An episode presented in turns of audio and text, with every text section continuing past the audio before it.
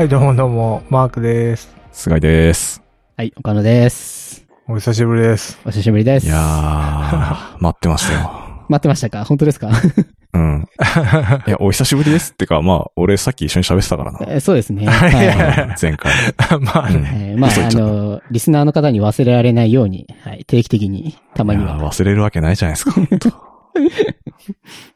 早く復活してくださいよ。もう毎回ね、なんか、おじさん3人で喋ってるんで、なんか、マンネリ化してんすよ、マジで。マンネリか。確かに。ほっとくと本当金の話しかしないからね。金と健康と、みたいな。話ね。いや、本当ね、ここさ、何回か聞きましたけど、大体健康の話をしててちょっと面白かったです。うん。やっぱそうなってくんだよね、きっとおじさんになると。毎回リングフィットの話してるな、みたいな。うん。確かに。まだ病気自慢とかしないだけマシかなって思ってたんだけど。そうですねなんか、そうっすね。そのうちあれじゃないですか、健康自慢をし始めるっていう。そうかも。腹筋自慢ね。復帰自慢。うんポッドキャストは何にもお届けできないです。復帰。伝わんないっていう。はい。じゃあ、まず、何から行きましょうか。一応、ネタ帳というか、話すことはいくつか用意してきたんで。そうですね。ね。でもやっぱ岡野さんといえば、あれじゃないですか。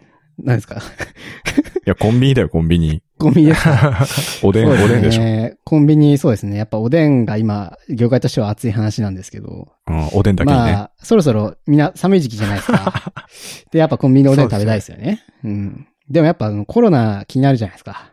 で、そうだね。なんか各社どうしようかなっていうのをまあ考えているらしいんですけど、えーっと、これはローソンの記事かな、多分。その、まあ、ローソンとか、まあ、セブンもそうですけど、まあ、いろいろ対策しますよって話の記事が出ていて、ローソンではその、まあ、防ぐために、その、まあ、その、なんだろう、おでんの、その、容器、大きい、その、作ってるところの前に、その、アクリル板の大きい板を、結構た、77センチって記事に書いてありますけど、まあ、っていうのを、えっ、と、やりますと。で、これがおでんシールドっていう名前で、かっこいいんですけど。いやー、このおでんシールドっていうのが、やっぱネーミングとして熱いですね。うん。やっぱ、その、記事にも書いてあるんですけど、うんネーミングがかっこいいっていう。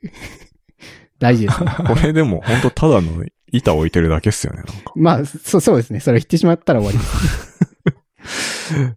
なるほど。いやー、でもこれは、あの、多分、むか、ちょうど多分1年前ぐらいですかね。おでんのプロダクトマネージメントについて話したのは。はい。なんかそれが伏線になって、はい。これが、おでんシールドが、あの、出てくるっていうのはちょっと熱い展開ですね。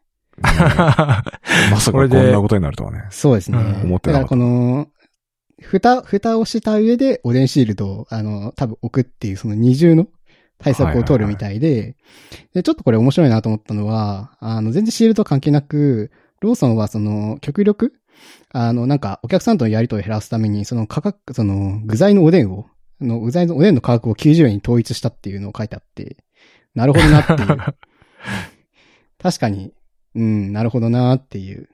あとはそうですね、ファミはその今までセルフだったんですけど、まあそういうのやめて、そのまあ店員さんが取るような方式に変えますとか、まああとはその、多分その前回のおでんのプロダクトマネージメントで話した時みたいに、そのパックで売るみたいなのも結構その力入れていくみたいなのことを書いてありますね。うん。なんか、こ個包装というか。そうそうそうそうそう。で、自分であまあ温めて食べてくうるみたいな。ん。だからまあなんかバックヤードに置いてあるやつを、なんかそのまま出すみたいなのに近いと思いますね。まあちょっとさすがにパッケージング変えると思いますけど、まあなんかそれに近い戦略を取るみたいですね。なんでやっぱそっちの方が良かっただろうっていう普通に。うん。やっぱ、特に今この状況だからね。うん。っていうのが、まあ一番やっぱ今コンビニ業界では熱い話題じゃないかなと。うん知らないけど。。ね え、でもなんか前回そのおでんの話した時さ、結構マークさんおでん買ってるって言ってたじゃん。うんい。や、買ってますよ。で、今この状況でさ、そのおでんシールドあったら安心して買う？ああ、これ安心ですね。安心なんだよね。あ本当？もう触らん。そうなん いや、まあ確かに買いづらいですね。だ。うん。でもここまでして売りたいってことは結構やっぱ売り上げとして貢献してるってことですよね。いやー、どどうだろうな。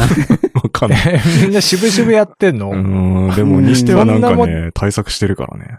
うん。いや、でもこれ対策したところで結局、そのみんな買わないんじゃ意味がないじゃないですか。そうやって渋って。まあ、そうですね。なんかそことのなんかこう、判断っていうのが、その正解だったのか失敗だったのかっていうのは気になりますね。うん。それはなんかおでんの売り行きを見てはい。ちょっと気になるところですね。うん。いやーでもこのおでんシールド多分なんか気づかずに取ろうとしてこう突き指しそうですね、僕。そんな鳩っぽい。ないかな。おでんシールドで負傷。おでんシールで負傷。っていうニュースになるおかもしれじいちゃんとかおばあちゃんちょっと危ないかもしれないですね。ううん。ね。ん。っていうのが、まあ、一つ大きい話題ですかね。うん。やっぱみんなおでん好きなんだなっていう。本当ですねう。ん。まあ、食べたくなるけどね。食べたくなりますね。う。うんん。はい。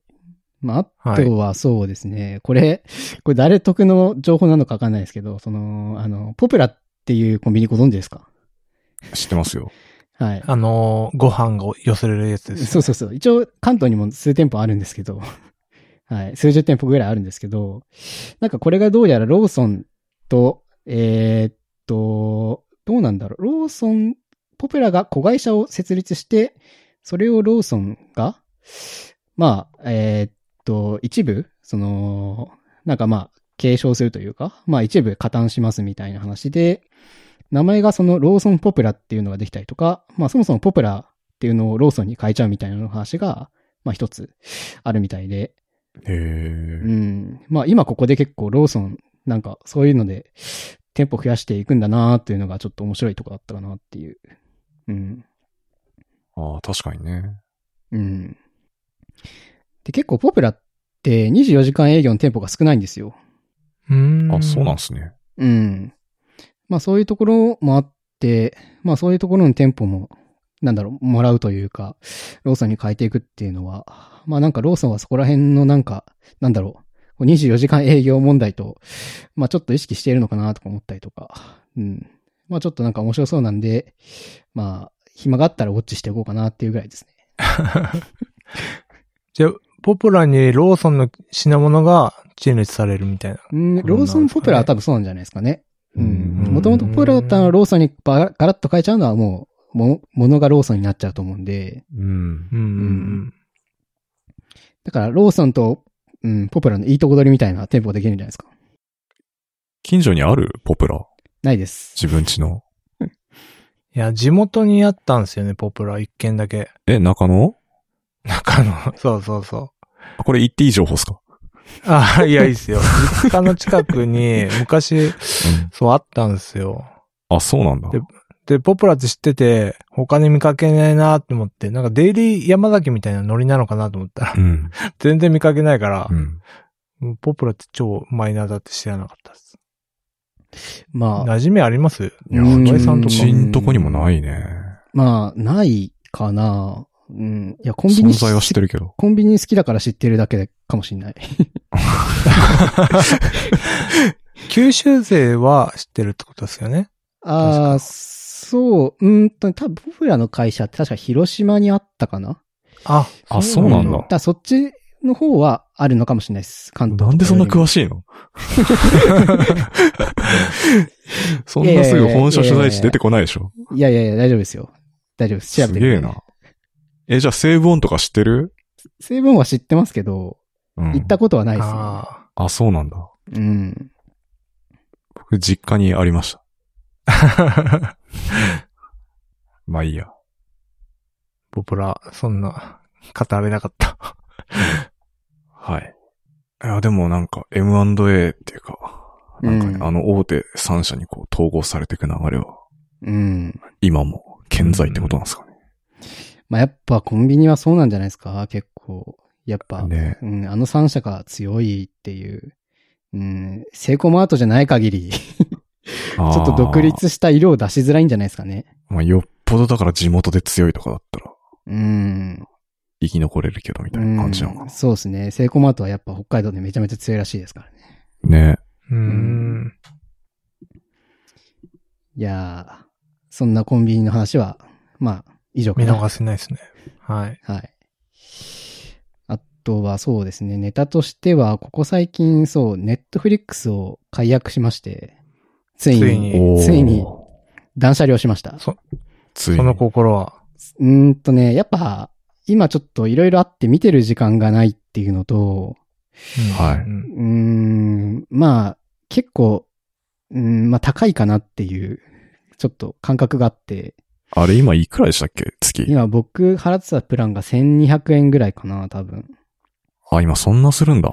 うん、一番安いプランだと多分980円とかかな。うん、でもやっぱ他のなんかサービスとかもいろいろ払ってるんで、ちょっとなんか見てないサービスに関しては払ってるのもあれだなと思ったんで解約したのと、まああと結構ネットフリックスってそのなんか、なんだろう、見ないときは普通に解約していいみたいな結構その雰囲気がやっぱあるので、まあそれに結構乗っかって、じゃあ解約しちゃおうみたいので、解約も簡単だったんで、うん。やっぱそれでちょっと解約しましたっていう感じですね。うん。で、なんかいいですね。やっぱなんか、解約していない時だとなんか、見なくちゃいけないかなみたいな、こう、謎の使命感があったりするんで、なんかそれがなくなるっていうのはいいですね。うん。なんか頭がスッキリするみたいな。なんかネットフリックス何見ようかなってネットフリックスを30分ぐらい徘徊したことあります。それで一応見れてるんで、それなんかすげえ無駄だったなって思いました。うんそういうのも全く考えないずに。そうそうそう。いやでもこれ、ネットフリックスを解約した後に、僕としてはすごい残念なお知らせがあったんですけど、うん。あの、ハンマーバキの、うん。そのバキのシリーズ、ハンマーバキっていうのがあるんですけど、うんこれが、ネットフリックスオリジナルのアニメーションで制作が決定してしまって、はいはい。あの、これが多分公開される頃にはまた僕はネットフリックスを再契約しなくちゃいけないっていう、確定してるっていう。確定してますね。はい。いやでも、うすうす、バキがすごい人気だったんで、やっぱハンマーバキも来るかなと思ってたんですけど、やっぱ来たっていう。で多分すごいね、人気なんですよ。きっとネットフリックスで、バキ。うん視聴者層とうん。合致したんですかね。いや、でもね、クオリティがめちゃめちゃ良くて、やっぱり。あ、そうなんですへね。うん。やっぱ漫画の再現度が高いというか、やっぱキャラの表現とかがめちゃめちゃ上手くて、やっぱ見てて楽しいですね。うんバキファンとして。は。な声問題はないですか？いや、声はね、すごいいいですね。超合ってます、めちゃめちゃ。へへえ。ーあ、そうなんだ。うん。まあ、そんなこんなで、ネットフリックスをとりあえず解約したんで、はい。これから、なんかネットフリックスのコンテンツを紹介されても僕は見れないという。でも最近ネットフリックスネタあんまないよね。ないですね。ね。うん確かに。見てない。そうなんか見てないっていうのが結構続いちゃったんで、うん。いいかなみたいな。俺も見てない。うん。で、なんか数ヶ月以内だったらなんかそのままマイリストも、なんかもう一回契約すると戻るみたいな話だったんで、まあなんかまたマイリスト自分であなんか一から集めるみたいなのも1年以内とかかな。それが9ヶ月ぐらいだったら、なんかもう一回再登録すると戻るみたいな感じらしいですね。うーんう。ーん。うん。でも逆にそれ以降だと多分データ量がもったいないんで消すんですねっていう。うん。なんかうちも全然見てないんで最近。うん。解約してもいいかなって思ったんですけど。うん。で、なんか、もし見たかったら、なんか Amazon プライムとかで、有料でもなんか単体で買った方が安いなと思って。ああ、なるほどね。うん。サブスクにするよりは。うん。ネットフリックスオリジナルの作品が見れないのはちょっと、まあ、しょうがないんですけど。うん。まあ、それでいいかな、みたいなのはありますね。え、マークさんは、ネットフリックス契約してんの？まだ。してますよ。しかも 4K のやつ。が一番高いからじゃないですか。ええー、すごい。1900円ぐらい。高いね。まあ、でも 4K で見れる人はいいかもしれないですね。いやー、でもね、なんか 4K いらないんじゃないかなって。なんか リアルすぎて、そこまでリアルで見たくないみたいな。なんかちょっとぼやけてた方がドラマっぽいっていうか、ああ。いいんすよね。なんかね、クリアすぎる。そうなんですよ解像度が高すぎる。だからそれを落としてもいいかなと思ってるけど、確かに見てないからいっそのこと解約でも全然いいかなと思うん。思い始めた。今日この頃って感じです。うん。あ、でもなんか、綺麗すぎる問題で言うとなんか、まあ、たまになんかこうテレビをつけて日本のドラマとか見て、なんか、なんか僕がもう結構年を取ってきたんで思うのが、なんか、本当画映像綺麗だなと思って、でもなんかこれうん映像綺麗すぎてなんかドラマじゃなんない、ないんじゃねみたいな雰囲気をたまに感じちゃいますね。うーん。ああ、リアルみたいな。そうそう、なんかリアルすぎて、これ本当にドラマを見ているのかなみたいな。だからさっき言ったみたいに。にもうちょっとなんか解像度低くてもいいのかなみたいなとか。うん、なんかそういうのはたまに感じますね。なんかやっぱ日本のドラマと、こう、海外のドラマってなんかまあ、そのカメラの撮り方とかも違いますけど、うん。なんかその、本当になんかドラマっぽさで引き込む、なんか撮り方とか、雰囲気感っていうのがなんか違うなというのはやっぱ見てて思いますね。うん。はい。まあそんな感じでネットフリックスははい解約しましたと。断捨離。断捨離なんかそういう人多いんすかね今。うん、まあ契約する人も多いし、多分辞める人も多いんじゃないですかね。えなんか意外とすごもりで増えてそうですけどね。ネットフリックスはなんか結構まだまだ増えているみたいな話ですね。やっぱ今テレビ CM をやってるし、あ、やってるう。ね。うんん。やっぱまだ増える傾向みたいですね。そうか。うん。うん。まあ、そんなこんなですかね。はい。はい。まあ、あとはちょっと技術ネタで言うと、その、もう終わっちゃったんですけど、あの、今週の火曜日までか。まで、その技術書店っていうの、技術書店 Q っていうのが、まあ技術書店ってこれまで、あの、オフラインで、例えば秋葉原とか、え最近だと池袋か、の大きいホールを借りて、まあそのリアル出店で技術同人誌のを売りましょうっていうイベントだったんですけど、まあこのコロナの中でさすがにそれはきついだろうっていう話で、まあ前回からそのオンラインでその技術書を販売するみたいな形をとっていたんですが、その技術書店 Q っていうのを今回やって、まあそこのちょっと、あの、メンバーとして開発に携わっていたんで、まあそこの話とかをちょっと、まあしようかなと、できる範囲で。っていうのでネタを持ってきました。はい。おなんか技術書店 Q で買いました？本。いやー、気づいたら終わっちゃってましたね。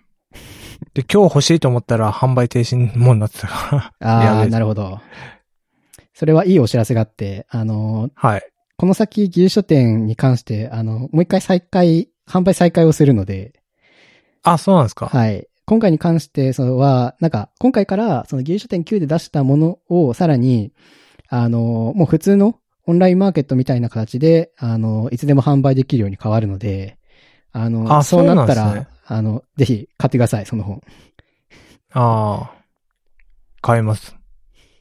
だから YouTube とかもやってましたよね。あ、そうですね。結構 YouTube、その、なんか、あの、本を紹介したりとか、あとはその、うんうんスポンサーさんがいるんで、そのスポンサーさんとちょっとわちゃわちゃやったりとか、っていうのをやってましたね。やっぱそのスポンサーさんはそのブースとかが作れないので、なんか別の方法ではいはい、そのコミュニケーションというか、まあその関係者とコミュニケーション取るっていうので、まあ YouTube に出演してもらうとかっていうので、今回やってましたね。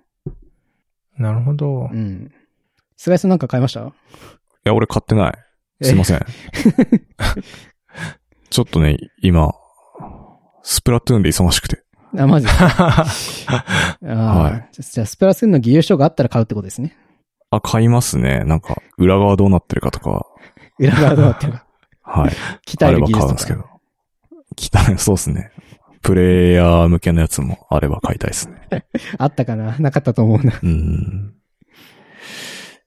いや、あのーそもそもどういう理由でなんか技術書店関わることになったんですか？きっかけというか、経緯というか。あのーまあ、技術書店の、あのーまあ、トップでオーガナイザーをやっていらっしゃる、その日高さんっていう方がいまして、あはいはい。まあそ羊の人ですよね。そうですね。はい。まあ、メルカリでもともと一緒に働いてたっていうこともあって、まあ、そのご縁でちょっとお話をいただいたっていう感じですね。ああ、なるほど。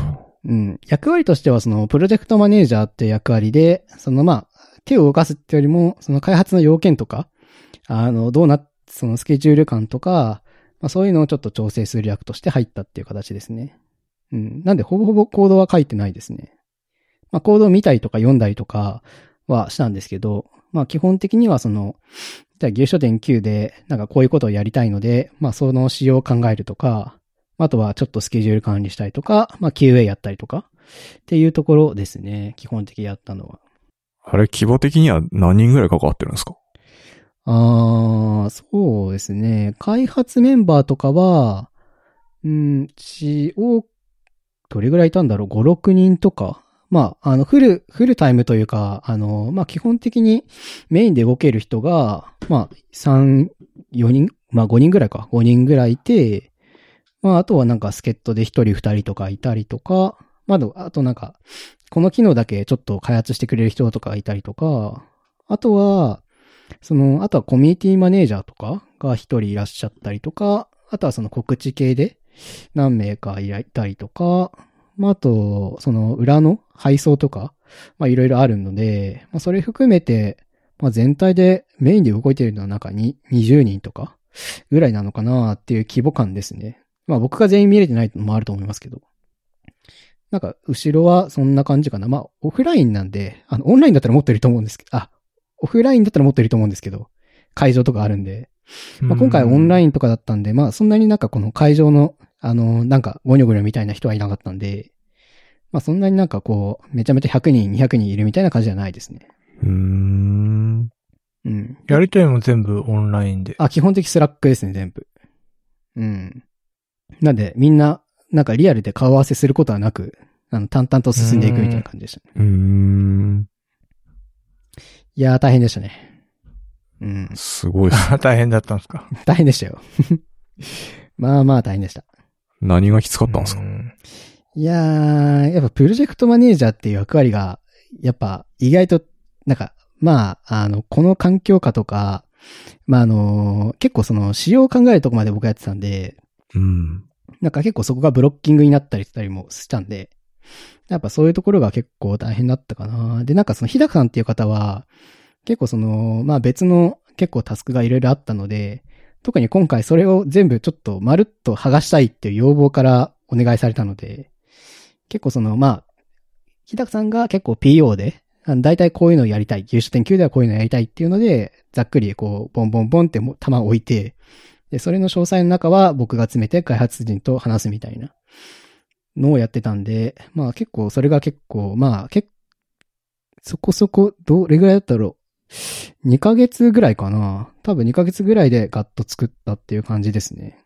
うん。えで、なんかいろいろ今回新しいなんか取り組みとかもやったんで、まあそれと、あとはその技術書店って、まあこの先のイベントとかもあるので、まあそれに向けて、じゃあどういう設計だといいのかな、みたいな話とかも含めてやっていたんで、まあ、多分この先、まあ今回9関わりましたけど、この先10、11ぐらいも、まあちょっと手伝うかな、みたいなのはありますね。へえ。うん。あれですよね。本業では岡野さん、PM 的なことはやってない？やってるんでしたっけ？プロジェクトマネージャーは、えーっと、やってましたね、本業で。あ、そうなんですね。うん。ここ最、うん、ここ最近はまた、なんか、やめて普通に Android のアプリとか、なんか別のことちまちまやってましたけど、まあ普通に本業でも一応やってますね。うん。まあ、なんで、その、なんか、基本的なことはなんとなくわかるんですけど、まあその状況とか、やっぱ、あの、技術書店に関しては振り込みと、というか、フルタイムで働いてる方がいないので、ああ、そうまあ、か。ちょっとそういう、ちょっと違った環境とかでいろいろ考慮しなくちゃいけないみたいなのはあったりするんで、そういう難しさがあるのか。ちょっと難しさはありましたね。うん。まあ、ただ基本的に僕はあんまりそのプロジェクトマネージャーでスケジュール管理とかはしない人なので、割と要件だけ決めて、あとは任せたっていう感じで やってますね、毎回。2ヶ月は大変そうですね。み結構ね、ギュッとした期間でやりましたね、今回。そうですよね。うん。はい。お疲れ様です。はい。で、まあ、牛書店、さっき言ったように、あの、まあ、牛書店9で販売されたものとかは、まあ、あの、サークル次第ですけど、そのまままた、さ、その牛書店上で買えるようになるので、まあ、興味ある人は、うんはい、とか買い忘れたとかある人は、まあ、あの、再開した時に買ってもらえると、みんな喜びます、運営の人が。そうですね。ちょっと、買います。はい。あれ今どういうペースで開催してるんでしたっけ？えーっと、オフラインの時は半年に1回みたいな感じでしたね。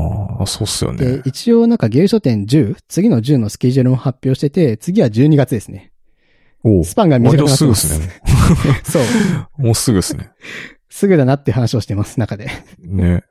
うん。まあ、やっぱ会場周りがないっていうのが、やっぱ結構早く開催できるところがありますけど、たなるほどね。だその、書く人たちはそれで大丈夫かっていうのはありますね。確かに。毎回出すのは難しそうですよね。うん。まあ一応そういうなんか短いスパンで、オフラオンラインの時はやっていこうみたいな感じらしいですね。やっぱ出店の人も増えてはい増えてんですよね、どんどん。あああ、いやでもオフラインの時に比べると減ってるんじゃないかな、やっぱり。あ、そうなんだ。ううんん。売ってるかな？あとはその前回のその、まあ、技術書店8か。8が結局コロナで開催できなくて、3月とか4月に、その、で開催できないから、その応援祭っていう、応援祭りか。応援祭りっていう形で、まあ3月、4月オンラインで開催して、でそっから今回9月なんで、まあそんなにこう長い期間空いてたかっていうとそうでもないんですよね。だからなんか新刊が書けなくて参加しませんでしたみたいなサークルもいるかもしれないですね。うーん。うん。でもやっぱオフラインの時に比べるとちょっと減っちゃってるみたいなのはありますね。う。うんんん。でも12月にやるってことは、まあ、オフラインで、ああ、で、オンラインでできるっていう、なんかまあ、実績、手応えっていうのがあったってことですよね。うーん、どうなんだろう。いや、でも、芸書店9やるま、9始まる前からもう決まってたような気がする。ああ、そういうことか。うん。うん。でもやっぱ、まあ短く、こう、準備も運営としては少なくて開催できるから短くやろうみたいな感じかな。う。うんん。はい。なので、こう、やる気ない FM もぜひ興味があれば、出店側で、やる気ないポッドキャストの続け方みたいな。なんか音声コンテンツだったらいいっすね。ああ。書くのは大変なんで。メンバーの写真集。ああ、マークさんの？マークさんの？写真集。いらない写真集。完全にいらない。販売が許されるかちょっと怪しいところですね。確かに技術書でも何でもないっていう。なるほどね。はい。なんかネタを思いついたら。はい。ぜひ、書きましょう。結構会社で書いてる人もいいますもんね。いろんな会社の人が。うん。そうですね。会社ぐるみで書いてる、やっぱところも多いですね。うん。やっぱ一回なんかサイクルができると結構続いている会社さんとかありますね。ああ、まただそっかみたいな。うん。ウォンデッドリーさんとかはもう今回で9回目だったかな。すああ、じゃあ。もうん。解禁賞ですね、多分。すごいっう、すね。すごい。うん。とか、うん。書ける人がいるとか、やる気が、こう継続できるとうんそういうできるんだなってそういうことですよね。うん。まあ、旧書店の話は、そんな感じですかね。なんで、まあ、これからまた買えるようになるんで、ぜひ、マークさんを買ってください。その時ちょっと買います。はい。次は、あとは、何話します？どれが話してほしいですかね。そうですね。あと一個ぐらい。まあ僕的には、あの、モンスターファームの話が、あの、30分以上できるんですけど。おー モンスターファームしましょモンスターファームしますか？う。ちょっと、え、ちなみにこのモンスターファーム2って PS、プレイステーションだったんですけど、やったことあります？えモンスターファームはもう大好きでしたよ。お、いいね。ディスク入れ替えまくってましたよ。ディスク入れ替えまくってました？いいですね。俺やったことな嘘い。うん。いや、ゲームマジ、ですか？ゲームない家だったから。ああ。そうだったんですそうかでも、モンスターファーム2って多分年代的には結構マークさんとかドンピシャですよね。そうですねう。ん、僕だとちょっと、うん、まだそんなにゲームやるような世代じゃないみたいな感じだったと思います、うん。当時は。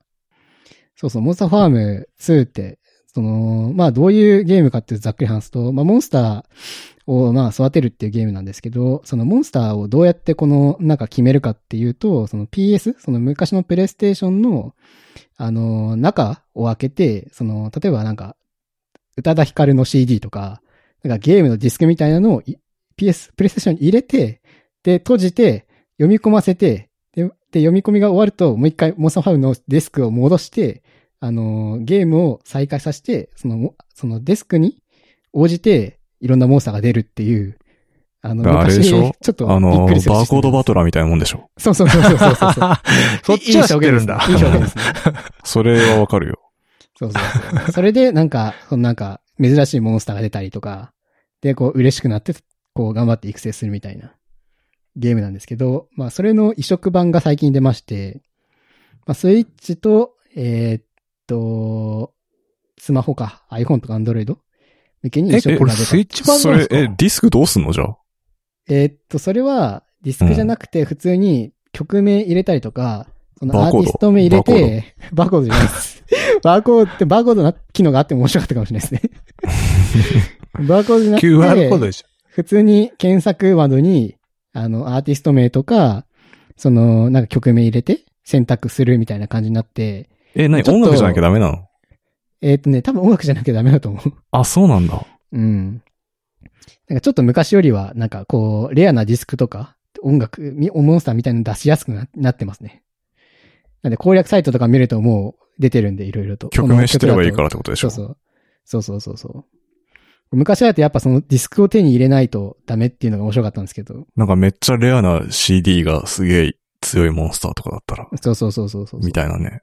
そうそう。僕なんかたまたまその、モンスターファームの中にその出てくる、結構強いモンスターで、火の鳥っていうのがいるんですけど、その火の鳥を再生するディスクとか持ってましたね。へえ。たまたまたまたま持ってて。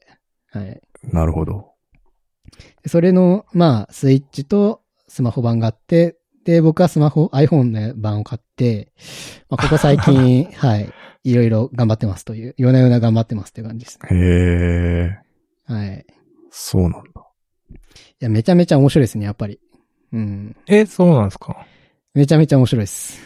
なんかでもディスク読み込ませるとこが肝なのかなって思ったらそうでもない感いやじですね。、そうでもないですね。やっぱモンスターを育成する過程もめちゃめちゃ面白くて。あ、そうなんだ。うん。で、なんかその、モンスターのパラメーターでその力とか回避とか、まあ一応その育てて試合をして、まあどんどんも強いモンスターを育てるっていうのが、まあ目的なんですけど。うん。で、その力とか回避とか、なんか丈夫さみたいないろいろパラメータがあって、なんかそれをマックスまで上げると、なんか力999とかになるんですけど、そのパラメータを全部999に上げるっていうのが、あの最終的に面白いところで、うん。で、このモンスター、その難しさっていうのがモンスターに寿命があるんですよね。あ、そうなの？そうそう。で、なんかパラメータ上げるトレーニングとかをしていくと寿命が減ったりするんですよ。おーでそれを、なんか寿命が減らないように、いろんなアイテムを使いながら、あの、育てるっていうのが難しくて面白いんですよ。へえ。そう。それで、オール99を目指すっていうのが、まあ、あの、一番、こう、楽しい作業なんですけど、めちゃめちゃ大変という。え、それ何寿命になっちゃったらもう死んじゃうってことっすよそう、ね。死んじゃうってことですね。うんじゃあもう使えないってことっすよね。そう、それ以上、パラメータが上げられなくなっちゃうんですよ。あ、そういうことか。そうそうそう。そういうなんか難しさとか、まあその999にするのが目的ではないんですけど、最終的にそこに面白さが行き着くっていう。へえ。そうそうそう。っていうのをまあ夜な夜なやってるっていう。で、なんか iPhone 版だと有料ゲームの1位なんで、だいぶ売れてるんだと思います、多分。すごいっすね。うん。2000円ぐらいだったのかな、確か。YouTube 見たんですけど、まんま、本当に移植版ってリメイクでもなんでもないかあ、ら、そうです。当時のポリゴンですよね。そう、当時のポリゴンで移植されてるっていうのもまた味わい深いですね。そうっすよね。んあれ、ちょっとなーと思ってるんですけど。いやでもそれでもめちゃめちゃ面白いですよ。面うんあ、そうなんだ。結構操作感もちゃんとしてるんで、まあ全然楽しみますね。ちょっと、悩むないや、でもやっぱその本質のところが面白いってことなんですよね、きっと。そうですね。それでいいってことはうんいや一応なんかスマートフォン版で、その PS 版では、なんか、なんだろう、不調とかおかしかったところを一応修正はしてるんですよ。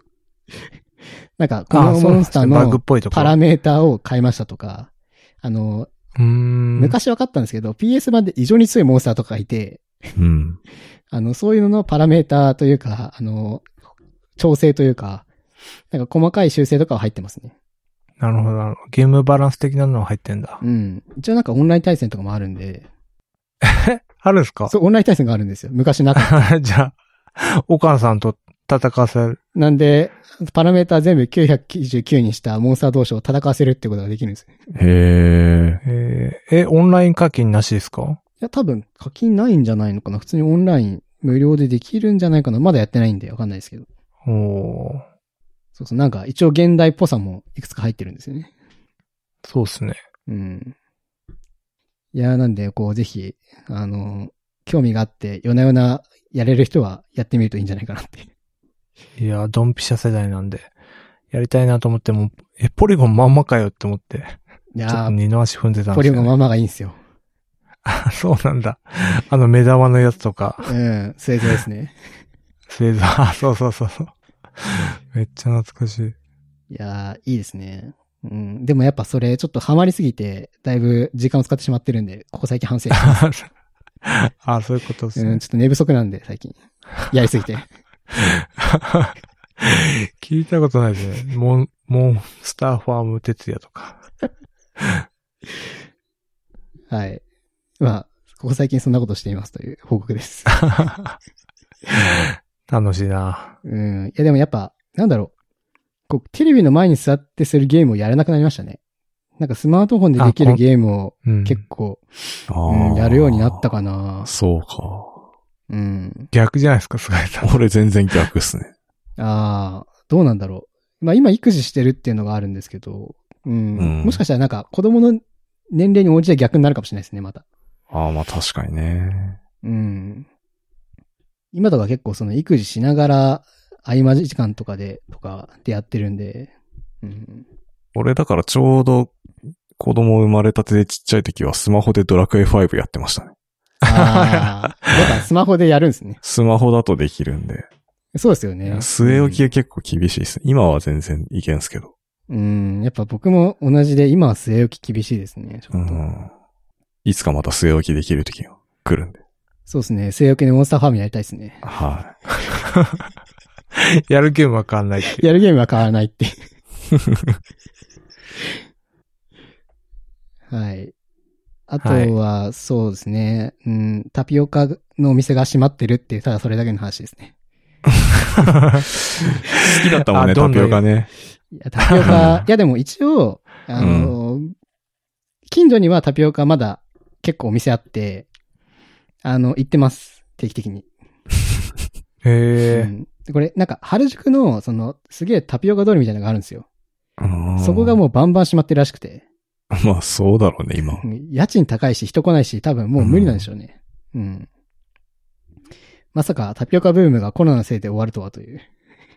ね 一応粘ったんですけどね。今年の夏までタピオカ。あ、そうなんうんだ。でもやっぱコロナには勝てなかったっていう感じでしたですね。タピオカも。世界中でキャッサバが余ってるんですね。そうですね。キャッサバの、なんか畑を買った人どうするんだろうなっていう。巨大な在庫を抱えてる。うん。でもなんかこういうブームって結局なんか地方に展開するのが結局根強くうまくいく方法みたいで。うん。なんかね、地方展開してる、なんかそういう店舗っていうのはまだ未だに強いんじゃないかなっていう話はありますね。うーん。なんか例えば昔原宿で流行ったのとか、なん例えばポップコーンとか、なんか流行ってた時期があるんですけど、まあそういうのもなんか結局地方でもっと別の店舗、早くから地方にこう展開してるのは未だになんか残ったりとか、結構未だに行列ができたりみたいな話はあるみたいですね。まあちなみに僕の近所のタピオカ屋さんは人が並んでないですね。大丈夫かなっていう。うん、潰れないように買いに行ってるっていう。ああ。あ、でもね、前からそんなに並んでなかったかな。ううんん。結構観光地なんですけど、さ、並んでないですね。じゃあ、まあなんか根付いてしぶとくやっていくかもしれないですね。うん。まあ、そんなにタピオカみんなもう飲みたくないのかなっていう。そもそも、そもそも無理して飲んでた。無理して飲んでたのかなっていう。たまに飲むと美味しいですけどね。腹持ちいいっすね。腹持ちいいのかな？え、よくない？腹持ちいいなと思って飲んでたことはないですね。ああ、本当。うん。腹持ちはやっぱハリボーでしょ。ハリボー、そうですね。は腹持ちいいのはハリボーですね。うんうん岡野さんと手元にありますけどもうね、ハリボーのグミ食べ過ぎて晩飯食えなくなるっていう。そうですいね。や、うんもうギャルじゃないですか。やべえ、腹いっぱいだとか。そ